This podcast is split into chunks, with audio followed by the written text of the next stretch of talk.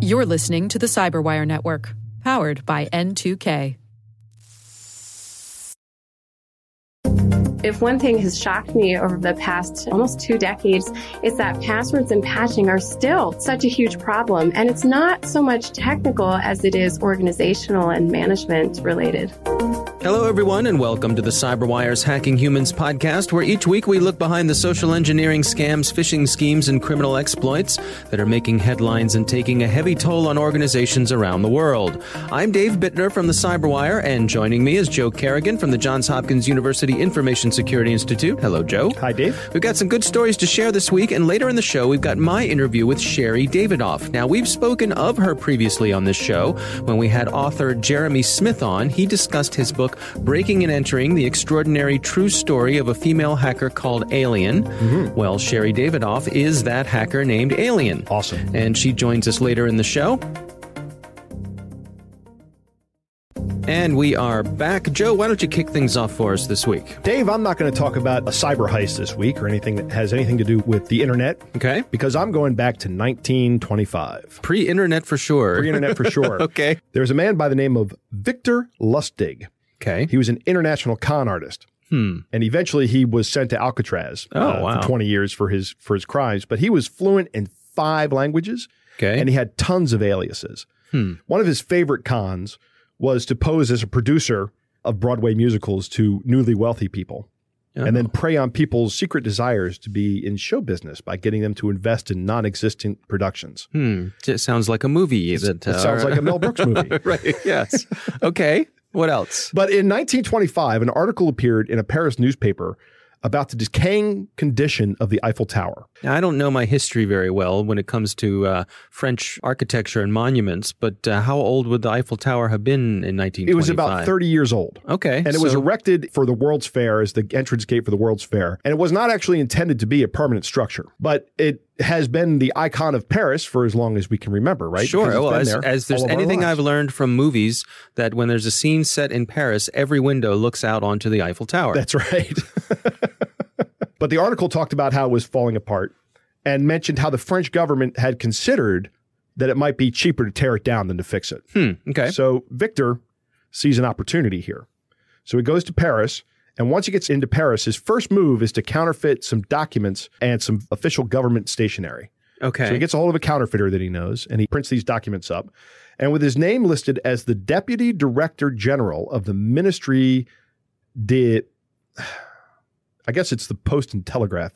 yeah. In not- French. I, yeah. I can't read French, Dave. right. I'm not very good at French. I the, can do the German. French version of the Post and Telegraph Company. Right. I could do Spanish, but I can't do French. Okay. Don't ask me to do it for sure. Right. As our listeners know. So then he sent letters out to some prominent scrap dealers in Paris and hmm. the surrounding area. And the letters were vague but official sounding and he invited these men to meet with him at a fancy hotel. And once they all come in, he has them all have dinner and, and drinks. And then he announces the government has decided to tear down the Eiffel Tower. And the resulting 7,000 tons of scrap metal will be for sale to the highest bidder. So this guy is going to sell the Eiffel Tower. Well, aim high. Right. Yeah. Okay. As part of his pitch, he reminds everybody that this was supposed to be a temporary structure. It was built in 1889 and now it's falling apart. And he quotes Alexander Dumas, who once called the tower a loathsome construction. Mm, hmm Right. Yeah, not everybody liked it. No, yeah. not every. It, a lot of people thought it was an eyesore. Mm-hmm. So he gave an emotional performance. And then in a resigned tone, he explains the cost of maintaining the tower is too high. We're going to tear it down, but we need to keep it quiet because we don't want this information getting out to the public because there are people out there who like it Mm. and they think it be- has become an icon of our city. right. So let's just keep this between us. Right, exactly. Remember last week I was Mm-hmm. Yeah, talking about exactly a- what I was just thinking about. flag, Right, right? right. Okay. So a few days later, these guys submit their bids, and he's already chosen his mark, the guy he's going to scam, an Andre Poisson. Okay. I think I'm saying that with my, my French accent. And he informs Poisson that he's won the bid to the Eiffel Tower, but there's a small problem. Victor tells Poisson that public servants like himself are expected to be well dressed and entertained lavishly, but they make a meager salary. And Poisson understands that he's being asked for a bribe to secure the deal, and he pays the bribe to Victor here. At which point in time, Victor takes the money and runs. right? Okay. That's the con. What is really interesting to me in this is that he doesn't ask for the big pile of money, right? He mm-hmm. doesn't say, okay, well, you won the contract. Give me the money now. He goes for like an oblique attack here. He asks for a bribe. So if Poisson has any reservations about this might be a scam or something, when a government official demonstrates the corruption that he has and it's and it's a plausible story now Right. that this guy's not looking for the money i'll probably write that check to the city of paris but i have to give this guy a bribe in order to get that business or that deal Mm, We're all going to be rich. Right, exactly. Now, the story I just talked about, I found from Mental Floss, but the Smithsonian has another great article on him as well. And we'll put a link to both these articles in the show notes.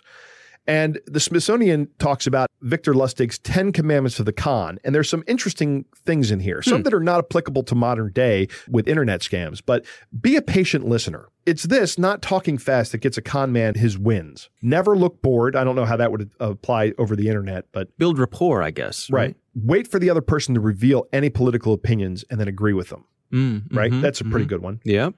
Let the other person reveal religious views. We've talked about that before, Mhm. and then espouse the same religious views. Right. He says hint at sex talk, but don't follow up unless the other person shows strong interest. Hint at it. Kind of locker room talk, Right. collegiality. Exactly. But Mhm. this this I think works in uh, romance scams, right? Where somebody hints at something, and if you follow up with a stronger interest in it, then bam, they're going to start engaging you in that because they know that's a hook for you. Right. But there's plausible deniability if the other person Right. doesn't go down that line of conversation. Yep, that you, can, just skip over it, and, Mhm. and and it's not really a real bump in the conversation. Right, right, right, right. Never discuss illness unless some special concern is shown. Never pry into a person's personal circumstances. Eventually, they'll tell you. This goes back to the first one be a patient listener. So if you just sit there and listen, people will tell you their personal circumstances. Mhm, Rather than putting them off guard by peppering them with questions, I suppose. Right, exactly. And you'll Mhm. get the information. Yeah. Then he says, never boast, just let your importance be quietly obvious. And never be untidy and never get drunk are the last two. okay. So, uh, like I said, those don't really apply to modern day, but we see a lot of these things in modern day scams. Mhm. So again, we talk about you know social engineering not being a new art form. The only risk that we have is now we're all exposed to it. These con men are out there. In the past, they were out there looking for individuals that they had to personally interact with on a one to one basis or maybe on a one to 20 basis. But now they can act on a one to a billion basis, right? Mhm. It's, it's a lot more risky. And that's what makes it worse today. Yeah, boy, it's interesting how some of these things are just timeless. Yeah. Human nature. Yeah, right? That- that- absolutely. That, doesn't change. That's why I wanted to go back in time for this week. I thought this was a pretty good story. yeah, I like it. I like it a lot. Well, my story this week comes from one of our listeners, Leo. He writes in to say, My wife and I recently ran into a scam where the scammers seem to have found a loophole in the bank's transaction dispute process. Mm-hmm. Here's what happened. He says, My wife was looking to buy some magical shake powder that has been very popular over the last year or so. Of course, it's overpriced, but she found that Shakeologydeals.com offered the cheapest price. Admittedly, a questionable website name, but the site looked legit to her, and she decided to buy some from them. They offered uh, payment through PayPal using her credit card. She received a receipt, but after a couple days did not receive any shipping confirmation. She contacted them about this and got no response. She tried several times. After five or six days, she further studied the site and found some more indications that this site may be suspect, so she contacted PayPal to dispute the charge. This hmm. all sounds right. So far, so good. Pay I with a credit card, though, right? Well, she says they gave her a direct email and told her to try that before they entered the dispute. She emailed this email and again got no response. PayPal then started the dispute process, and this is where it got interesting. They contacted the vendor using the same email, and they got an immediate response with a UPS tracking number provided as proof the vendor delivered the goods. My wife investigated the tracking number online. It was valid, but was for a package that went to our city. But while UPS doesn't share exact delivery addresses for privacy purposes, it did provide info that indicated the package did not go to our home. Hmm. It was reported to be left at a front desk and signed by some person not at our house. He says, We let PayPal know this, but they still closed the dispute in favor of the vendor because the vendor provided a valid UPS tracking number and the PayPal's policy was to accept that. So next, they recommended we contact our credit card company. PayPal recommended this? Yep, we did. And we went through the same process by them. And they also closed the dispute in favor of the vendor, even though we told them about the fake UPS number that PayPal got.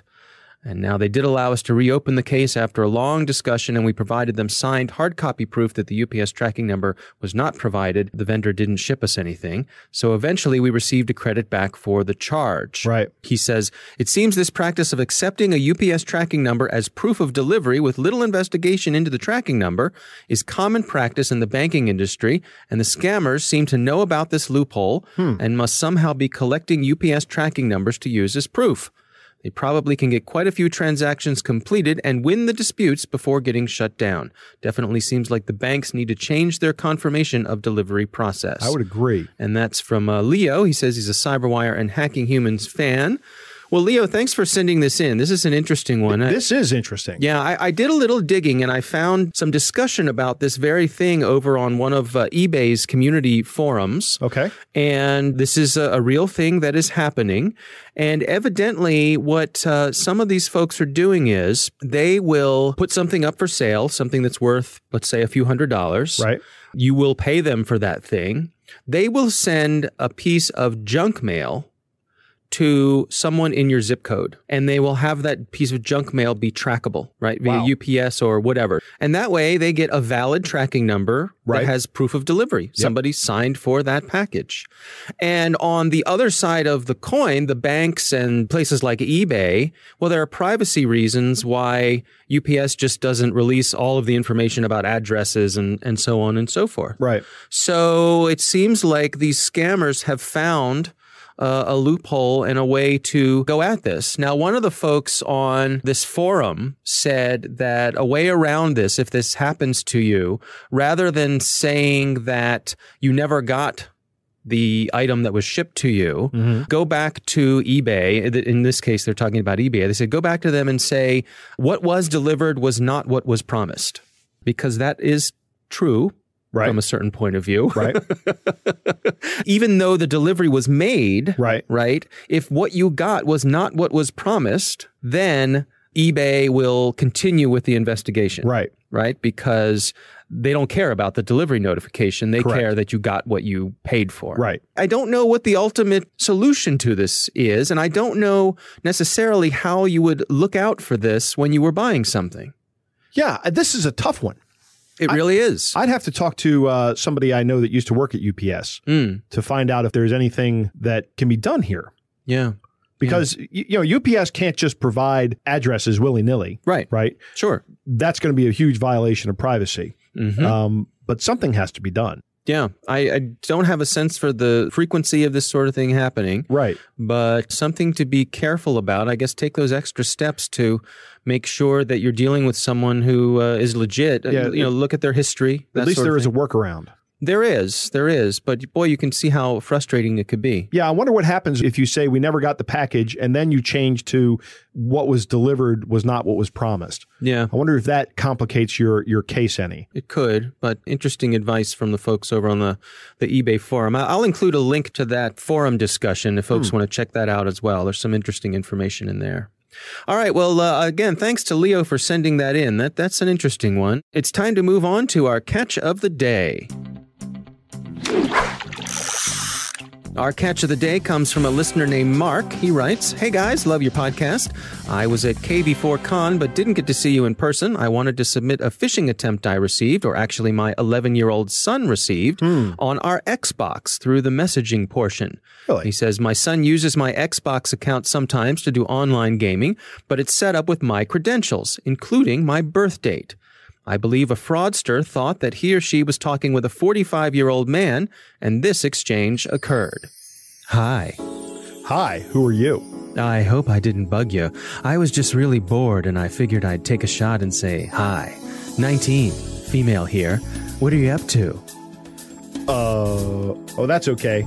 Playing Black Ops 3. Oh, word. I was going out with some jerk for like 10 months and we just broke up. I'm absolutely loving being single. My ex was way too obsessed and jealous. I like to have a good time and being with him just got really old, you know? Yeah. All right, well, enough about him. The question is are you trying to have some fun? Mark then has found out this conversation is going on and he takes over. Stay away from this account. You're talking to my 11 year old son. I'm reporting you right now. Mark goes on to say, as you can imagine, this led to another talk with my son about being safe online. We Right. talked in the past, and while I was disappointed that he didn't come to me about this when it happened, it was a good review on what is at stake and what could have happened if he'd taken the bait. It also shows that even online gaming is not exempt from phishing attacks. Yeah, that, that's a good Yeah. one.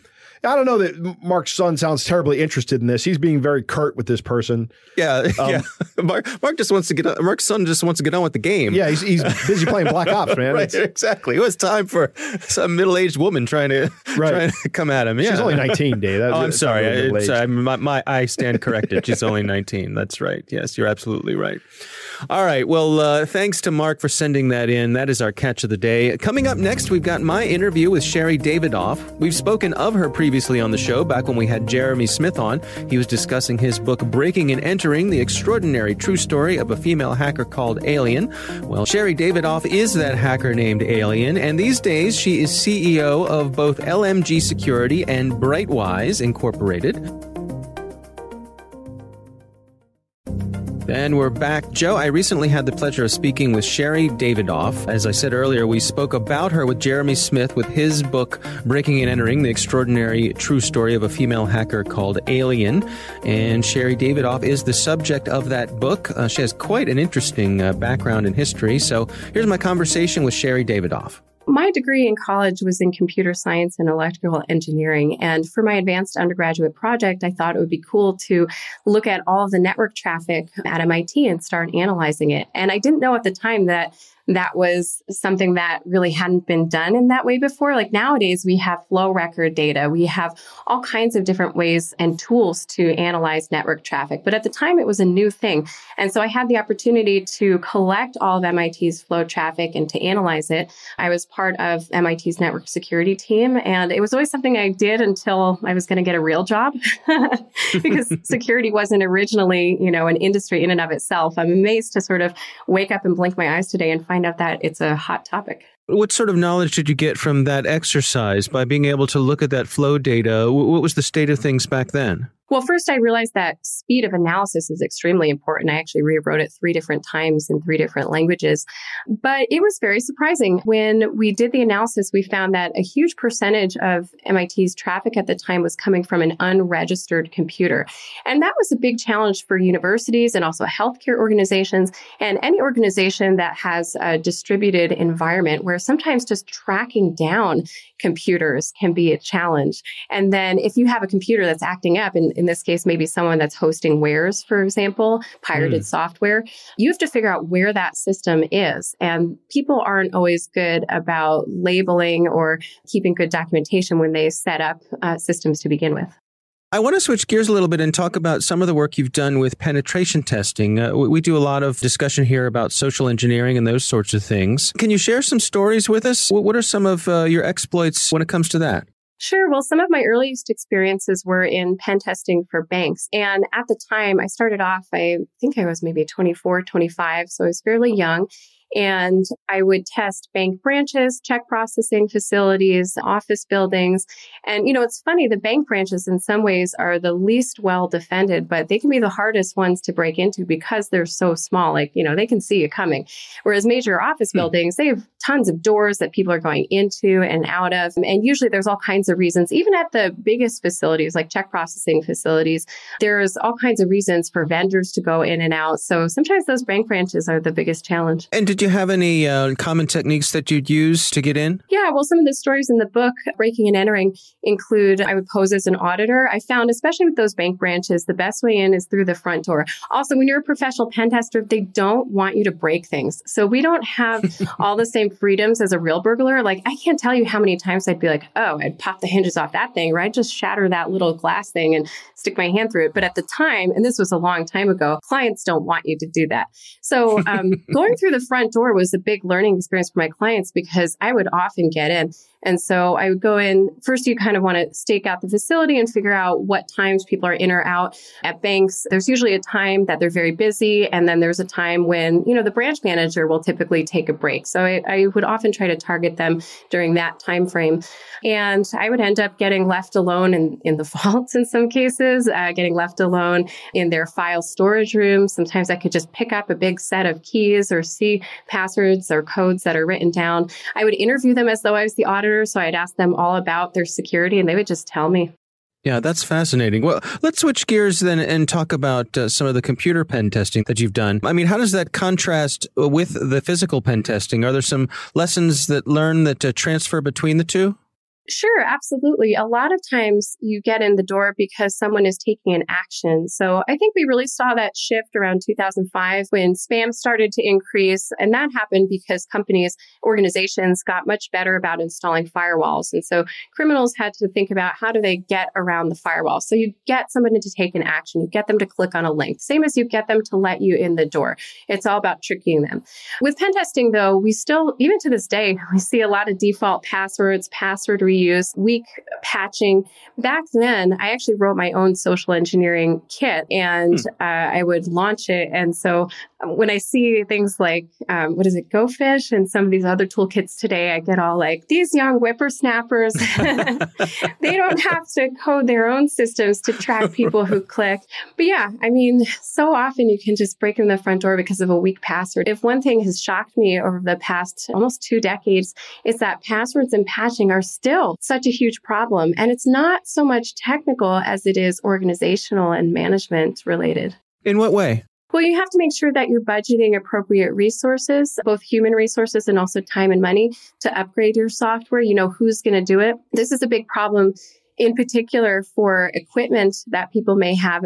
Right now, we're seeing it rear its ugly head with Internet of Things. There's all these devices, and organizations want to be able to manage those. They want the patches to be up to date. But early on in the contracting process, there was no negotiation about who was responsible. You see this a lot at hospitals, also banks sometimes, anywhere where you're going to have a vendor system inside your organization. And with IoT, we now have security cameras and DVRs and all kinds of other little devices littering our our networks and no great way to track those or keep them updated or make sure that the passwords are going to be changed on a regular basis. Now, when you're out uh, training people when it comes to defending themselves against social engineering, do you have any uh, general tips that you provide? What's some of the advice you can give to our audience? Think before you click. That's my number one advice. Think before you click. So look at those links carefully. If you can, just type a website you trust into the browser instead of clicking on a link. Really make sure that you verify the sender and think about whether it makes sense. And then the other two things I always tell people, which are not directly on phishing, but security in general, there's think before you click, make sure that you back up your data and test your backups. That's going to protect you in the event of ransomware or things like that. And then number three is use two factor authentication. These days, you have to assume that your password has been stolen or it will be stolen. Just assume that's the case and find some second out of band way to authenticate yourself. So, you have a new book coming out soon. It's called Data Breaches. Tell us about that. Data breaches has been a labor of love for me. I've studied how data breaches have evolved over the years. And, you know, the term data breaches did not come out until 2005. I still remember when it first came out after the ChoicePoint hmm. breach. So it emerged as this phenomenon. And when I started writing it four years ago, I thought I had it all mapped out. And then Yahoo was breached and Equifax was breached and ransomware became an epidemic and business email compromise became an epidemic. And so it's this very quickly changing industry. But what I found while I was writing it was that there were some fundamental and simple truths. For example, I filed a Freedom of Information Act request with the FBI, and I got the FBI files on what I believe is the first broadcast security alert from 1980. And I won't reveal too much, but what I found was that in that case, it could have happened today. It could have happened yesterday. It involved a time sharing company, so like the modern cloud provider, and the lessons that they learned, everything from how to manage public relations to how to manage the technical piece of the investigation, are totally relevant 40 years later. So, what are these simple truths? How can we prevent data breaches and how can we react? Because things happen. And the question is, how are you going to react? It's interesting how that ties into many of the discussions we have about social engineering, which is take a second before you react, to not let your emotions get away from you. Take a walk, take a breather, uh, run it by someone else, disconnect yourself from your emotions. Absolutely. Yeah. You have to keep a cool head. Although one of the biggest mistakes I see organizations make after data breach is not acting quickly enough. So hmm. they get involved in all these meetings, they pull in attorneys, they don't say anything. And the less you communicate, the angrier your stakeholders get. So one of the lessons is to act, but act with a cool head. How interesting, Joe, to get to talk to uh, Alien herself. Huh? That's that's a fantastic interview, Dave. Thank you. A couple things. One, she didn't think that she was going to be a security person, and that security really wasn't a, a, career field as recently as 15 years ago. Right. Most companies didn't have this. It was just kind of like an ancillary thing that IT people had to deal with. Mm-hmm. There weren't specialists in this field. I like her statement. The best way to break into a place is walk in the front door because hmm. it's totally normal. Mm-hmm. Right. And then when she poses as somebody from security, this is a great way to get in and get information from somebody. right, right. So if you're sitting in your office and somebody goes, I'm from your security department and I want to know X, Y, and Z, it's time for you to verify. First off, if you have a decent security department, they're going to appreciate that you're verifying that they're actually from security. Right. right? You should because, never get in trouble for verifying that right. the person there is from security. Right. And if you do get in trouble for verifying the person is from security, you need to raise that up to management and go, this is not healthy. This is how breaches happen. Yeah. This yeah. is not a healthy attitude. Mm-hmm. So they probably will not have that attitude. You say, let me see a business card. And then you look at the business card and you look in your corporate phone list and see if this person is actually an employee and then call the number. Maybe they're sitting at their desk, right? So if the person who's standing in front of you answers their phone, you could say, hey, uh, somebody telling me they're you is standing right here in front of me. I would take it even farther and say, you know, call the person that you do know in security. Right. Uh, that uh, that as well. You could also call anybody in security. That maybe the person says, "I'm new. I haven't been here." Well, let me yeah. call somebody over and but verify that you're supposed to be here. Don't call the number that the person who's standing in front of you handed you. Right. Right. right. Absolutely not. yeah. Or you can act like you're going to call that number. You know, oh, you yeah, can say, yeah. "Oh, let me look this up," and then just look up that person in your if you have a, a corporate directory like your global address list and Exchange, look mm-hmm. them up mm-hmm. there see if the data matches. Have some fun with it, really. Mm. Is what I'm saying. Okay. Security professionals should not mind that right. All. When she was talking about her new book, she she says act quickly, but act with a cool head. And this is a big don't. You you must never allow the appearance of a cover up. Lanier Watkins, who's one of our professors uh, in critical infrastructures, told me something once. It has stuck with me. If you, if you cover up a security breach, that just makes people hate you twice. I like I like it. I right. like it. Well, there's that old saying for you know the cover up's worse than the crime, and I, I right. think emotionally that might be true. You're certain, you're right. It certainly is uh, adding insult to injury. Yeah, absolutely. I, I don't know that cover ups are worse than crimes. You know, like for example, the Equifax breach. Maybe the cover up's worse than the crime because maybe we had some insider yeah. trading based depends on, on, the crime, right? Yeah, it, yeah, it depends on the crime. Uh, it's just not a good practice to try to cover things up or even appear like you're trying to cover things up. Because if yeah. you're if you're not trying to cover things up and you're just slow to get the information out, then the perspective from the outside is exactly the same, mm-hmm. and and that's bad. Yeah, and that will make them hate you twice. All right. Well, again, our thanks to Sherri Davidoff for joining us. Once again, her book is titled Data Breaches, Crisis and Opportunity. I believe you can pre-order it now on places like Amazon or your local bookstore, so do check that out. Thanks to the Johns Hopkins University Information Security Institute for their participation. You can learn more at isi.jhu.edu. The Hacking Humans podcast is proudly produced in Maryland at the startup studios of Data Tribe, where they're co-building the next generation of cybersecurity teams and technology. Our coordinating producer is Jennifer Eiben. Our editor is John Petrik. Technical editor is Chris Russell. Our staff writer is Tim Nodar. Our executive editor is Peter Kilpe. I'm Dave Bittner. And I'm Joe Carrigan. Thanks for listening.